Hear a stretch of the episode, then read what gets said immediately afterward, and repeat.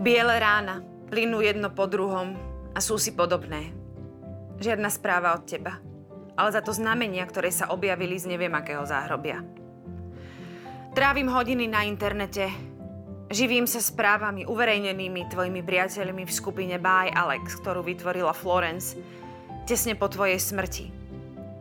Mám účet, ale takmer sa nepripájam. som prehistorická žena, obývam papier. Na sociálnych sieťach som ako sliepka pred elektrickým nožom. Uvedomím si, že človek sa môže túlať po internete, ako v nedeľu ulicami Paríža a medzi stovkami dostali ste, čítali ste, objavím správu, ktorú si mi poslal minulý rok. Napíš knihu. Toto bol úryvok z dnešnej knihy dňa.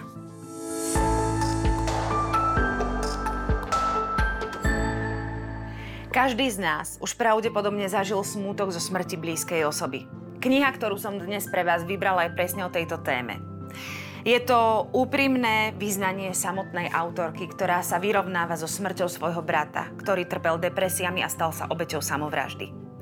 Ako sama autorka píše, iba túžila vymyslieť radostný spôsob, ako byť smutná.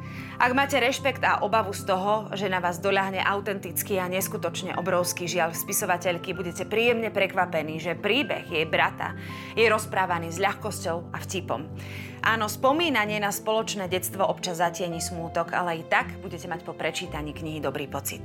Navyše, príbeh nie je iba o prekonávaní smútku, je aj o hľadaní vlastnej cesty, o životných cieľoch a odvahe postaviť sa na vlastné nohy.